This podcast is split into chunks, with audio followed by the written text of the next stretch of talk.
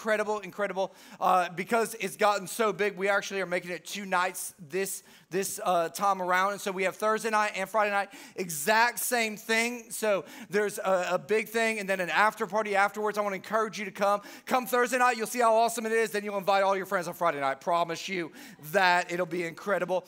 Also, we made this announcement last week because our church is, is growing so much. There's so much happening here because you guys are so good at inviting your friends, your family, your coworker, the people you don't like because you want to see God change them so you will actually will like them. Like because you guys have been so good at that. Our church is growing at a rate that is kind of a little crazy right now. In fact, we we had like 30 or 40 people sitting in our offices last service, watching from our offices because there was no room in the last service. And so, uh, starting in two weeks, yeah, which is pretty amazing. Starting in two weeks, we're adding uh, actually our fifth service is going to be a second Saturday night service at uh, 4:30, and then also at 6:15 p.m. And so I want to encourage you, if you come to the 11:30 service, maybe, maybe, just maybe, you would take a chance and uh, maybe come to Saturday night and help open up some more seats on Sunday morning. And here's the deal: I'll bribe you to come to Saturday night. I'll feed you pizza and ice cream after every service that you come to. We have everything that we have on Sunday morning, just better with pizza and ice cream. So you guys are missing out on that because you come to 11:30 on Sunday. You could be coming to 4:30 or 6:15 on Saturday and getting something a little something something extra. You know what I'm saying? So, uh, anyways, we'd love for you guys to do that. We began this series last week called "What Are You Waiting For." And uh, this series is all about taking your next step. It's about stepping out in faith. It's about living a life outside of your fears. And in my studying, it's something I said last week, but it's just been on my mind because out of the 125 uh, commands or imperatives that Jesus gave while he walked this earth, out of the 125 things he told people, hey, these are some things you need to do, 21 of those dealt with the subject of fear. It said, fear not, or, or don't be afraid, or take courage, or, or take heart. Jesus talked a lot about fears. In fact, he talked about your fears more than any other subject. In fact, the most popular item that people like to bring up that Jesus talked about was love God and love your neighbor. And he only talked about that eight times. So I'm not saying that the amount of times signifies the value of a subject, but what it does say is that Jesus understood that our fears would impact our lives a lot. And so Jesus didn't skirt around this issue. He actually addressed the issue of fears over and over and over again. And we said last week the goal uh, is not that we would uh, get rid of, like, our fears would be eradicated, that we wouldn't have any fears in life. The goal of this series is not to fear less, but the goal of this series is that we would learn to trust God more in life. That's the goal for every single one of us is not that we would fear less, but that we would trust God more. Because if you're facing some fears today, if you're facing some things that have got you all kind of tore up inside, the Bible would actually say you don't really have a fear problem. What you actually have is you have a faith problem. And so our goal here is, is how do we help you build your faith so that you can overcome your fears with your faith. And so the question I want to ask you today is this, and it's in your notes Is your faith bigger than your fears? Is your faith bigger than your fears? I think this is an important question for us to be asking ourselves wait, where am I at? Are my fears bigger than my faith, or is my faith bigger than my fears? Now, what's interesting is science has done a lot of research on this subject of fears. In fact, um, there, there's a lot. You can go online, you can watch CNN documentaries about fear. They actually say that you are born with just two fears. There are two natural fears that every single one of us have. And they actually did all these studies back in the 1960s on babies, and they found out that, that we're born with just two fears. One is the fear of falling, and the other is the fear of loud noises. Now, I don't know who got the job of scaring babies, but that sounds like a terrible job. Like, hey, what do you do for a living? I scare babies all day. And how many babies are like jacked up because of that today? Some of you all are like, I was born in the 60s. I was a part of that stuff. No, I'm like, but you start to think about that. We're only born with two natural fears, which means that every other fear that we have in our life, we've learned or acquired. I don't know if you realize this, but every other fear that you have besides loud noises and falling off things is something you've picked up along the way in this thing called life. And so today I want to I want to talk particularly about one fear and it's called the fear of the unknown. And it's a fear that you you would look at and you go, "Man, that's a pretty broad subject." But what you'll see is this fear of the unknown is littered throughout scripture. And if you want to turn in your Bibles to Exodus chapter 16. It's where we're going to be hanging out. We're going to be hanging out between Exodus chapter 16 and Exodus chapter 3. And the story of the Exodus is the story of the children of Israel being rescued from 400 years of slavery, being brought into the promised land by a guy named Moses. And throughout this process, a lot of you guys have seen the Disney movie, The Prince of Egypt. What happens is, is Moses goes to Pharaoh and goes, Pharaoh, let my people go. And all these crazy plagues happen, and eventually the Israelites are freed. And throughout this journey from, from Egypt to the promised land, they're faced with a whole bunch of fears of the unknown that they're going to have to overcome. And more often than not, they fail the test throughout this story. And they learn a lot about themselves in this process, but even better than that, they learn a lot about their God throughout this story. And so what happens is they're freed from Egypt, and I'm going to kind of set this up for Exodus chapter 16. They're freed from Egypt, and the first, first kind of scenario they come to is they've just seen God do all these incredible miracles of freeing them from 400 years of slavery, and they come to this place called the Red Sea, where they've kind of got their backs up against the wall. They've been traveling for three days. They've watched God do miracles over the last couple weeks. Three days in, all of a sudden the Egyptian army is coming after them to enslave them again. And you would think after seeing God do all of this miraculous work, they'd be full of faith, they'd be full of trust, they'd be like, man, God has got this, but they're not. They're actually terrified and they're afraid. And what do they do? They start complaining to God. God, why? They actually complain to Moses, why would you bring us out here to die? And Moses takes his staff and he touches the Red Sea and it parts. And they cross Uh, through the Red Sea, through safety, arrive on the other side. The Israel army or the Egyptian army is crushed by the Red Sea. They get to the other side. They're celebrating God. They're overwhelmed by God's graciousness and faithfulness in their life. And you would think, man, they're on cloud nine. Then what happens next? They get lost in the desert. They get lost in the desert, and you would think that they would be like, Man, I know that God's gonna show up. I know that God's got me. He just saved me from Egypt. He just saved us in the Red Sea. He's got me in here. But what do they do? They start complaining again. And God shows up to guide them through a pillar of fire at night and a cloud by day and is leading them along the way. And you would think at that point, man, God has shown up at, in Egypt through the Red Sea. Now he's visibly present in their life, leading guide them by day and night. You would think they'd be full of faith, but what happens next?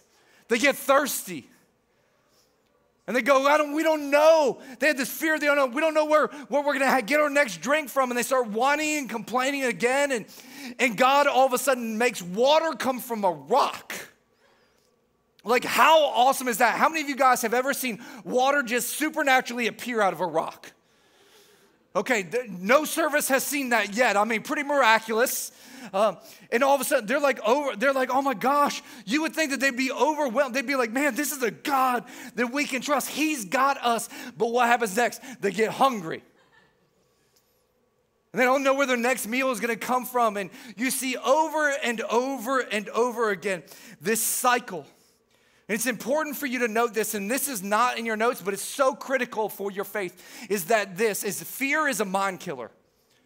Fear is a mind killer. And the reason it's a mind killer is because fear erases God's past faithfulness in your life.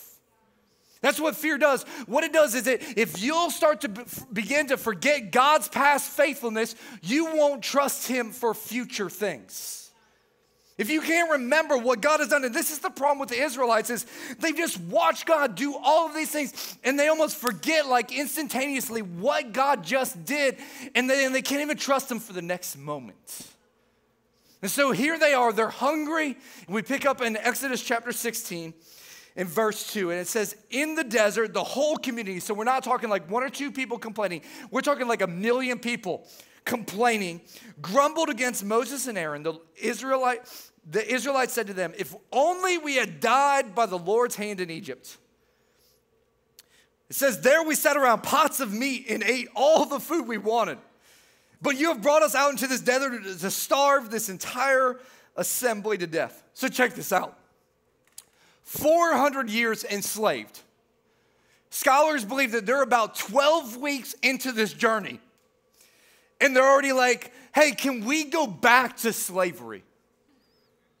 Can we go back to that life? Can we go back to that? They're willing to forego their newly found freedom to go back to a painful, terrible life that while it was terrible, it was predictable.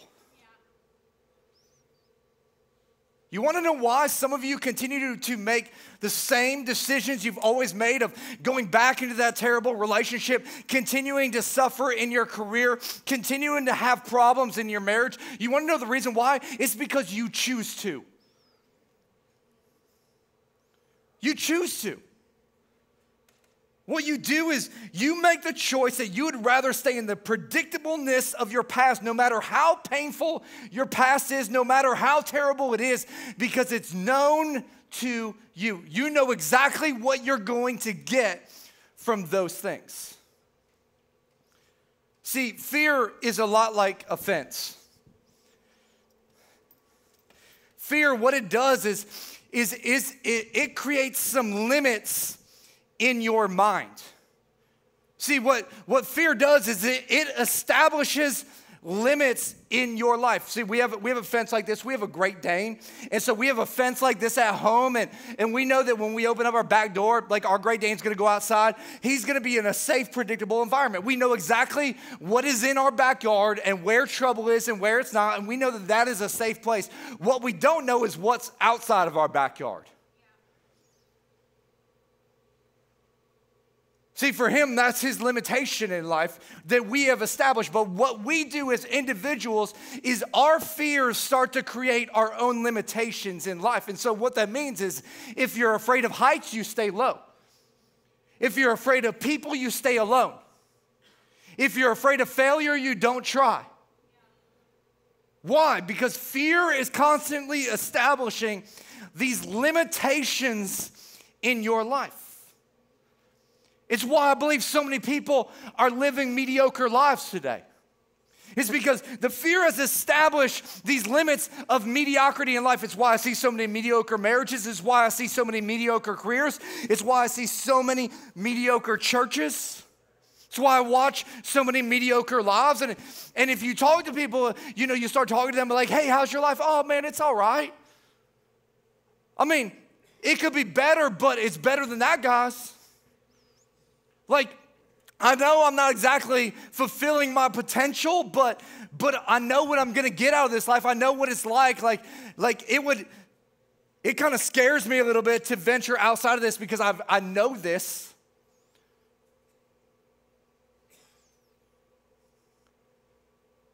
See, I don't, I don't think anybody sets out to have mediocre goals. I don't think that anybody sets out to have mediocre dreams. I don't think that anybody sets out to be mediocre because they're lazy in life.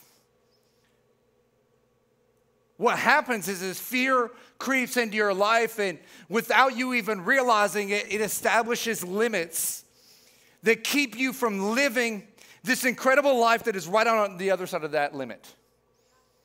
I mean, I'll, sit down with people and they'll be like, you know what, Pastor TJ, my, my marriage is struggling right now. I'll be like, really? Man, I've got this great counselor that you and your wife could go to that'll absolutely change your life. And they'll be like, oh, that's okay.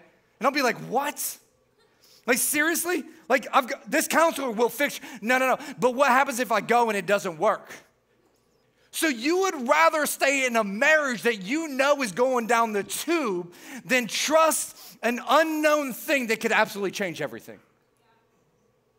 I talk to people that, that hate their careers. In fact, they are dreading Monday. They're like, oh God, not another Monday. Please don't make me go to work. I hate those people. Some of y'all are like, that, that's, you just read my mail. That's me. Like you're living for the weekend. You're like, please let it be Friday so I don't have to do Monday. And it'll be like, hey, why don't, why don't you apply for this other job? Or, or, why don't you go back to school and get some more education? But, but what happens if I apply for that job and they don't call me for an interview? But what happens if they do? And if fear is just establishing limits in your life. And my prayer for you, church, my prayer for you as individuals is that, that you would trust God in some area that absolutely scares you to death and that you would take a step of faith in that area. And then you would just go, you know what, God, I, am gonna, I'm gonna take a leap of faith outside of the limitations that I've set up myself, and I'm just gonna trust you. And I promise you this you will have the greatest revelation of God when you take a step of faith and your faith matches God's faithfulness. Because when you step out in faith, what happens is it intersects with God's faithfulness. You'll know God more intimately. You'll experience His love in a greater measure than you have ever before. It'll be better than any sermon you ever hear me preach. No way. Yeah, it will. that just tells me you need to step out in faith. You've been listening to too many sermons and not doing enough of them. I'm just messing with you Les. but we've got we've got to take these steps of faith. And my prayer is that you will trust God in some area that absolutely scares you because I believe that in every single one of you, there's a life that is absolutely worth living. But you've got to trust God. And your faith has got to be greater than your fear. And here's what God is trying to show the Israelites over and over and over again throughout this entire journey and process is, is this is right on the other side of your fear is the freedom that you've always wanted. Like we've set up these limitations, and, and right on the other side of this limitation is the freedom that every single one of us is looking for in life. See, God wants you to know you were created for faith, not fear. You were created in your DNA, in the way He formed you. You weren't created to live a fear filled life. You were created to live a faith filled life. And I believe that every one of us can take the fear that's within us and allow it to be fuel for our faith. Because what happens is, is when we get challenged to move beyond the limitations, what happens initially for all of us is we initially feel fear. And the reason we feel fear is because in that moment we're trusting in our gifts we're trusting in our strength and in our talent when really we should be looking to the one who holds it all and controls it all, and that's God. And we need to get our eyes off of ourselves and our eyes on Him. Now, I want to go back in this journey of the Israelites because this is near the end of their story because their journey begins with fear that was overcome by faith through a man named Moses. And I believe that he's going to give us some keys so that we can move beyond the limitations that we've created to allow our fear to become fuel for our faith. And so, Exodus chapter 3, starting in verse 9, and it says, And now the cry of the Israelites has reached me. This is God talking to Moses. I've seen the way the Egyptians are oppressing them. So now go. I am sending you to Pharaoh to bring my people, the Israelites, out of Egypt. Now it's interesting, every time you see God show up in people's lives, he always shows up he challenges them and then he gives them direction. He says, Hey, I want you to go. And where I'm calling you to go is always outside of your comfort zone, it's always outside of your limitations. And here's what happens to Moses, and I think that what happens for most of us, we respond the way he does. But Moses said to God, Who am I that I should go to Pharaoh? Bring the and bring the Israelites out of Egypt. And God said, I will be with you. Now, very interesting. God never says that you won't fear. God never says that everything's gonna go perfect. What God says is that I will be with you. Some of you need to hear that today because you're afraid to take that step, and God's going, hey, hey, listen, I've got you. I've got you. And it continues on, and this will be a sign to you that it is I who has sent you. When you have brought the people out of Egypt, you will worship God on this mountain. Moses said to God, Suppose, like he's not even convinced yet. He's like, just let's just say, for instance, God, suppose I go to the Israelites and say to them, The God of your fathers has sent me to you, and they ask me, What is his name? Then what shall I tell them? God said to Moses, I am who I am. This is what you are to say to the Israelites I am has sent you. To which I'm sure Moses goes, Hey, God, thank you so much. That clears everything up for everyone. Like that was crystal clear. Nobody's going to have any questions beyond that. I mean, they're just, they're going to take that at, at your, you know, I am who I am. Yeah, yeah, whatever. Sometimes you just got to read the Bible and be like, I, I would have questioned that too. Like, I would have, like, I'm not, like, you know, can anybody identify with Moses there? It's like, man, that was, Appreciate that, God.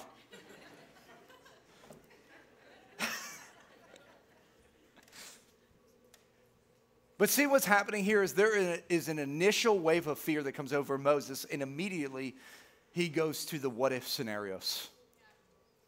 He goes to God, well, what if they ask who sent me? What, what if I go to Pharaoh and, and he rejects this? What if this and what if that?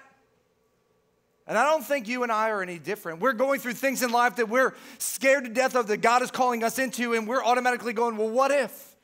We know that we're to be healthy in life and, and we're thinking about starting a diet, but we're saying to ourselves, but, but what if I start a diet and I don't lose weight? Or our marriage is a mess and we know that we should probably go to some counseling and get some help. And, but you're going, well, what if I do that and it doesn't help my marriage? Or you know that your financial life is, is in ruin right now and they keep talking about going to this financial peace connect group at church and you're like, but, but what if I go to that and I don't get out of debt? And what happens is, is we start playing all these what if scenarios in our life. And have you ever noticed that as you start listening to those voices, what starts out as a mole all of a sudden turns into a monster in your life? You went from like, what if uh, that person doesn't like me to what if everybody hates me? And like your imagination just runs wild. In fact, I put it like this fear always thrives in the darkness of your imagination. The longer you allow those what if scenarios, they just continue to build and build and build in your life until it's like trying to take a mountain instead of a molehill. So, watch what happens to Moses, Exodus chapter 4, verse 1. Moses answered, What if they don't believe me or listen to me? And say, The Lord did not appear to you. Then, jumping down a few verses, Moses said to the Lord, Oh Lord, I've never been eloquent, neither in the past nor since you have spoken to your servant. I am slow of speech and tongue. So Moses goes from, God, what if they don't believe me, to all of a sudden, God, I'm not enough for you to use me. Because what happens is in our imagination, it moves us from what if scenarios to all of a sudden we start to look at ourselves. And the problem is, is when we look at ourselves, we know ourselves. Like, I know where I've screwed up. I know what I've messed up in. I know where I've disqualified myself in my eyes. And all of a sudden, I start to look at that and I go, I've screwed up in life. And what happens is, is Moses has moved from I've screwed up in life to I'm a screw up. And I think we do the same thing a lot of times. We, we have a past, and so maybe we lied at one point, and, and that was something that we did. And because shame has taken over our lives, all of a sudden, instead of it being something that we did, we start to identify ourselves I'm a liar. I'm not qualified for that anymore. And some of you need to hear this today because you've taken something that you have done and you've made it your identity. And your identity now is caging you in, and that is not who God says you are. That is not who God has called you to be. That is not how God sees you in life. In fact, God starts to address this with Moses. He said, The Lord said to him, Who gave man his mouth? Who makes him deaf or mute? Who gives him sight or makes him blind? Is it not I, the Lord? Now go, I will help you speak and will teach you what to say. What God is God's going, man, Moses, I've called you to this. I will equip you for it. I think what God is saying to Moses right here is He's saying, Moses, do you want this? Do you, do you really want this? And, and Moses is going, Of course, God, I want this. I've, I've wanted this all of my life. My dream has always been to free my people. God, I want this so bad, but I just thought that I would be able to do it in the comforts and confines of what I know and can control.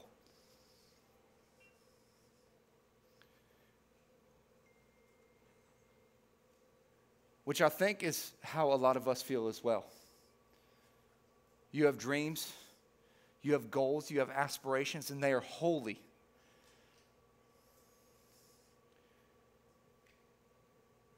But you want them within the comforts and confines of what is known. And God says, I've got a process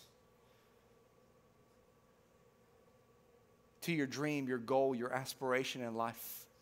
And that process is going to take you outside of what you currently know and force you to trust a God that you can't see for your dream.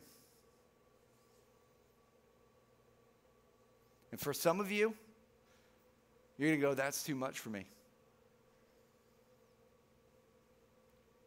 But what does Moses do? Moses takes his fear and uses it as fuel to free millions of Israelites.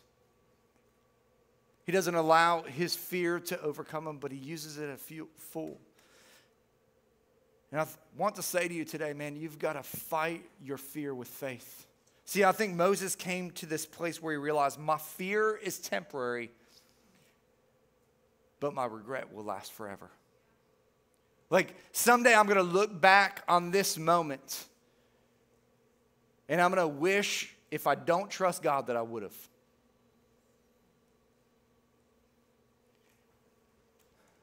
And let me say to you today, some of you, this is your moment.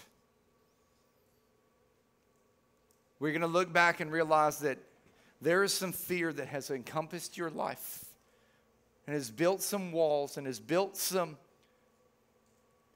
barriers. And God is saying today, man, you need to take that fear and allow it to be fuel to move in faith. So, how do we turn our fear into fuel for faith? Really simple, but really hard. Number one, it's really quick. You have to identify the fear.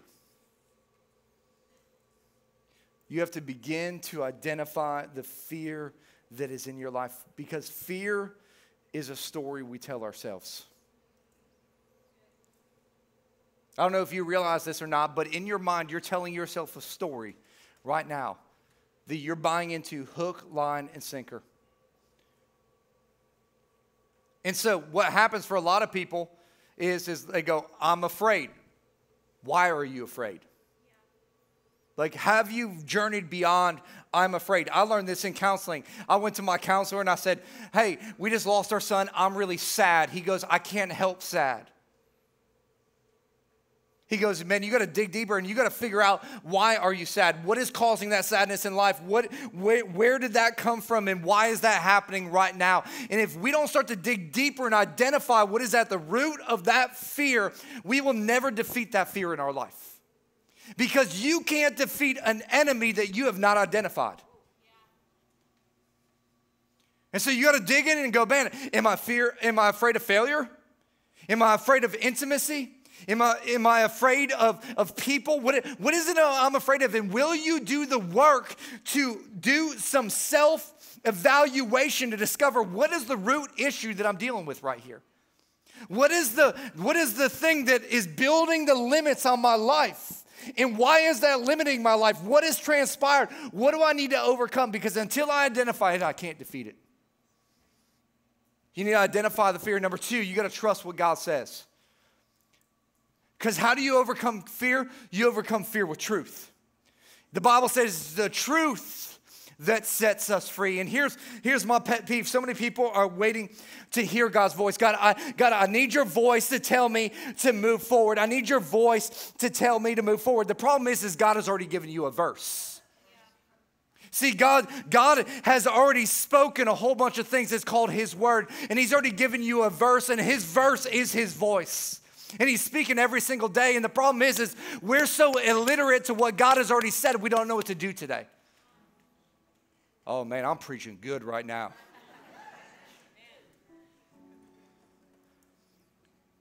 And so, what you're following is you're following your intuition, which is great, but it isn't truth.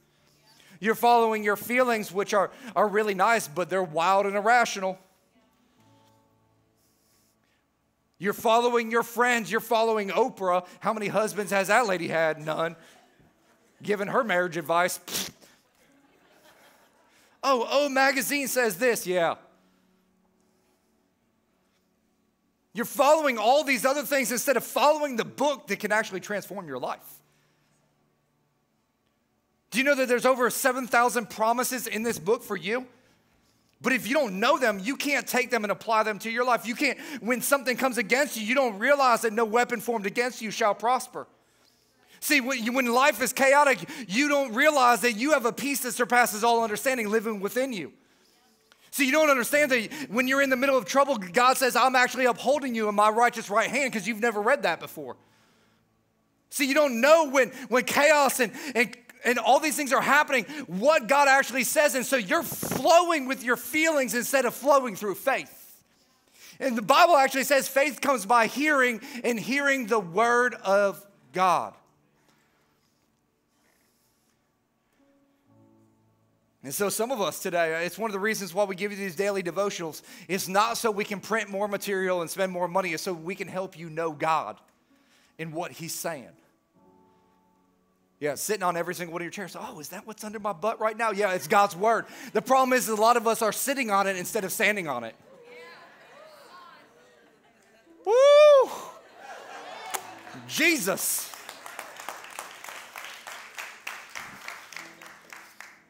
About to get Pentecostal in here.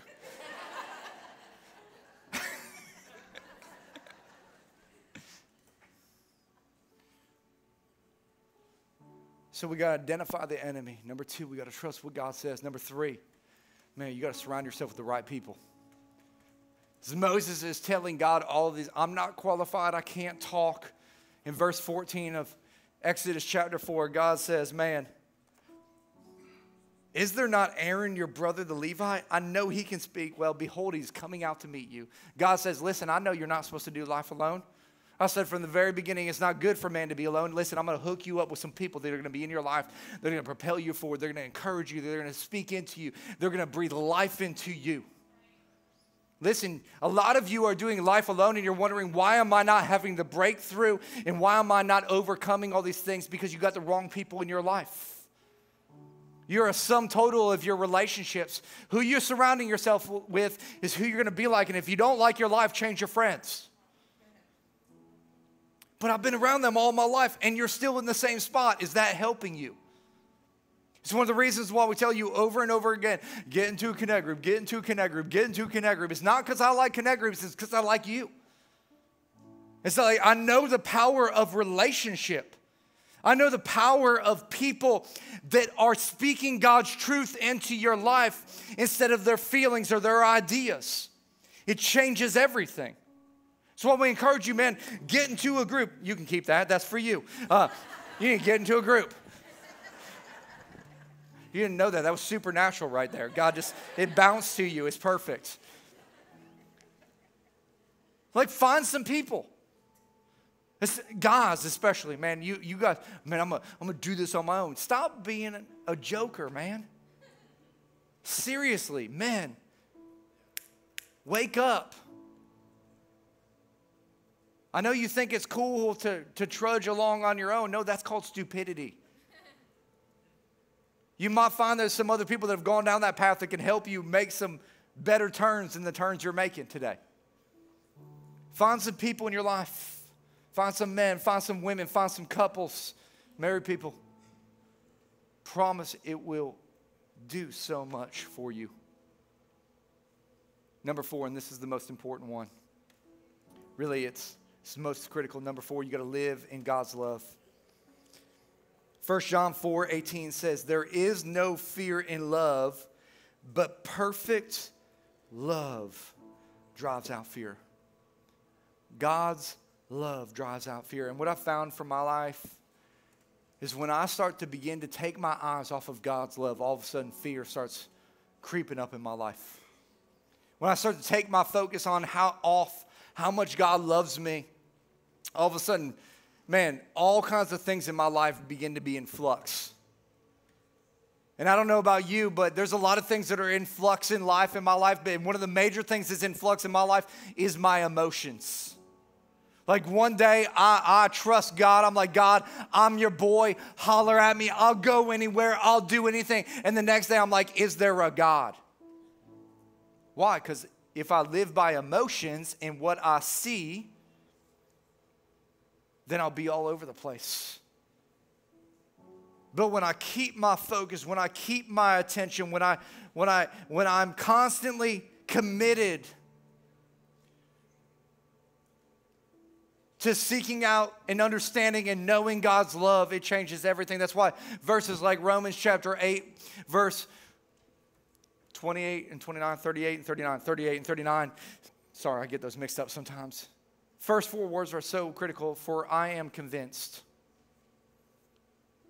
I am convinced. I have to, I have to get in God's word every day to, get, to remind myself, to convince myself that nothing can ever separate me from God's love. Neither death nor life, neither angels nor demons, neither fears for today nor worries about tomorrow, not even the powers of hell can separate us from God's love. No power in the sky above or in the earth below. Indeed, nothing in all creation will ever be able to separate us from the love of God that is revealed in Christ Jesus our Lord. See, that revelation of God's love comes through a relationship. It's revealed in Christ Jesus, and the only way it's revealed in Christ Jesus when you actually have a relationship with God and you understand that God loved you so much that He was willing to pay the ultimate price for your life the price of His Son. Greater love has no man than this, that he would lay down his life for a friend, is what the Bible says. And God said, Man, I'll lay down my, my, the greatest thing I have, which is my son, for your life. That's how much I love you. And if we'll get a revelation of God's love and understand that his love, and when we're in it, it drives out fear because we can trust the God that is always on the lookout for us. Would you guys bow your heads and pray with me here today? God, I thank you so much that you're a God that loves us so much. That you realize that we would deal with these limitations that are caused by the fear in our life. And that fear would creep in and it would start to take over and it would keep us from the life that you've always called us to. And for some of us out there, we've been living some confined lives. We've been limited in life based on the fears, and I believe that God today wants to set some of us free. He wants to bring His love into our life and allow that love to overcome those fears so we can take steps of faith to follow and trust Him. But the greatest step that we could possibly take is to begin a relationship with His Son Jesus. And maybe you're here today and you've never began that journey of faith to knowing this God that would pay the ultimate price for your life. Or maybe you knew him at one time, but you've walked away and you say, you know what, I, I need to come back into that kind of relationship with every head bowed and every eye closed. Maybe that's you here today, and you say, Pastor TJ, I, I need that relationship. I want to begin that relationship with God today, with every head bowed and every eye closed. If that's you, if you just slip your hand up on the count of three, one, two, three, go ahead and slip it up. Yes, sir. Yes, sir. Yes. Yes, ma'am. Yes, ma'am. I see you. Kyle, would you lead them in a prayer here?